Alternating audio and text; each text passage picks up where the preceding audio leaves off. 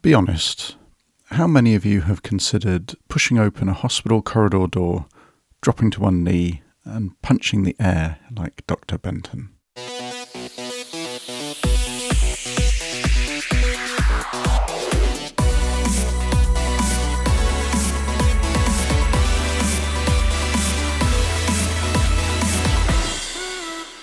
Hello, and welcome to this week's Urgent Bite, brought to you by the Royal New Zealand College of Urgent Care. My name is Guy Melrose, and today we take a quick look at an eponym that will help ensure we correctly diagnose flexor tendon sheath infections. One of my favourite authors is Michael Crichton. Growing up, I found his writing to blend thrilling action with complex yet believable storylines. It is no surprise that a number of his books went on to become blockbuster movies, Jurassic Park being one of the most notable, but the Andromeda Strain, Disclosure, Sphere, and Rising Sun are all pretty good films. Crichton also directed films himself. Most notably, he wrote and directed the 1973 film Westworld, a futuristic theme park with robot hosts gone wrong. That was the first film to have 2D computer generated graphics. Now, in my run up to applying to medical school, I looked to read and consume anything with a medical connection. My beach holiday books of choice, in addition to Crichton, were often Robin Cook or Michael Palmer, both doctors turned thriller writers who used their medical knowledge to infuse their thrillers with at least a modicum of realism. Both Cook and Palmer had films made of their books too. Palmer's 1991 novel Extreme Measures was made into a film in 1996 starring Hugh Grant, Gene Hackman, and Sarah Jessica Parker. And to close the loop, one of Cook's books, 1977's Coma, was made into a film in 1978 starring Michael Douglas, and this was directed by Michael Crichton. It actually took me a while to realise that Michael Crichton was a doctor too. The penny dropped when I bought one of his early books, originally written under a pseudonym and re released in 1993 with his real name on it, to piggyback on the success of the film Jurassic Park, released that year. This was a medical mystery thriller, and it clearly utilised Crichton's medical knowledge and he'd originally used a pseudonym because it was published in 1968 whilst he was still a medical student. But then in 1994, with the help of Steven Spielberg, a script that had been languishing, based on Crichton's experiences as a medical student, got turned into the hit TV show ER, in my opinion, the seminal TV medical drama that launched the career of none other than George Clooney. And this brings me back to the topic of this urgent bite, albeit tangentially.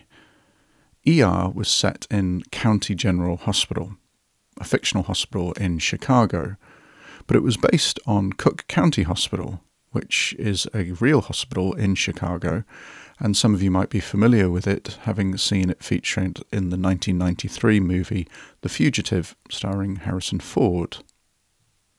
Alan B. Kanavel was born in 1874 in Kansas, but qualified in medicine in 1899 in Chicago, and he worked as a surgeon at Cook County Hospital, barring a stint working for the US Army during the war.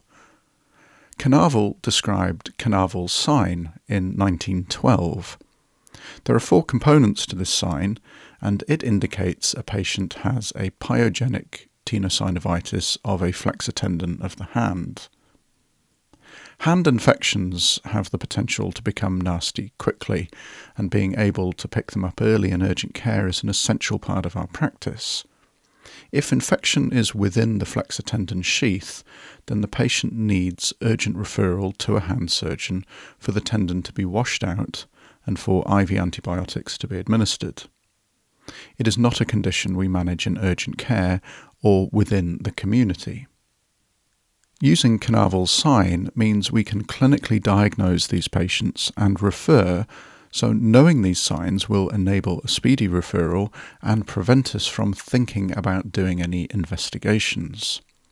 it is a clinical diagnosis.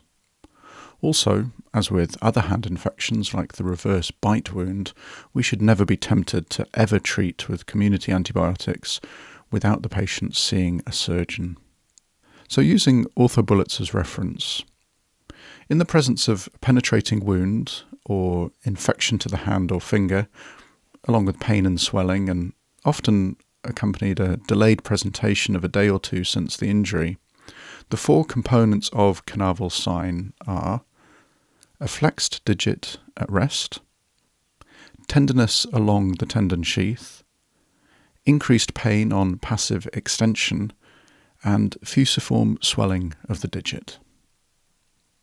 In urgent care, this is enough to diagnose and refer and will also likely help us pick up things at a very early stage before it's become obvious. An early referral will help negate the negative outcomes, which include prolonged stiffness, tissue loss, osteomyelitis, and tendon rupture.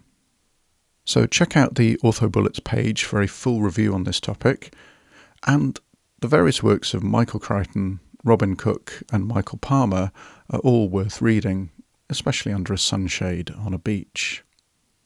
I actually wrote to Michael Palmer back when I was at medical school to say how much I enjoyed his books, and he very kindly wrote back. Sadly, both Palmer and Crichton are no longer with us.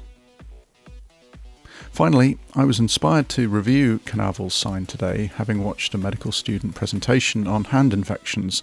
So, just another example of how getting involved with student education can really help guide our CPD.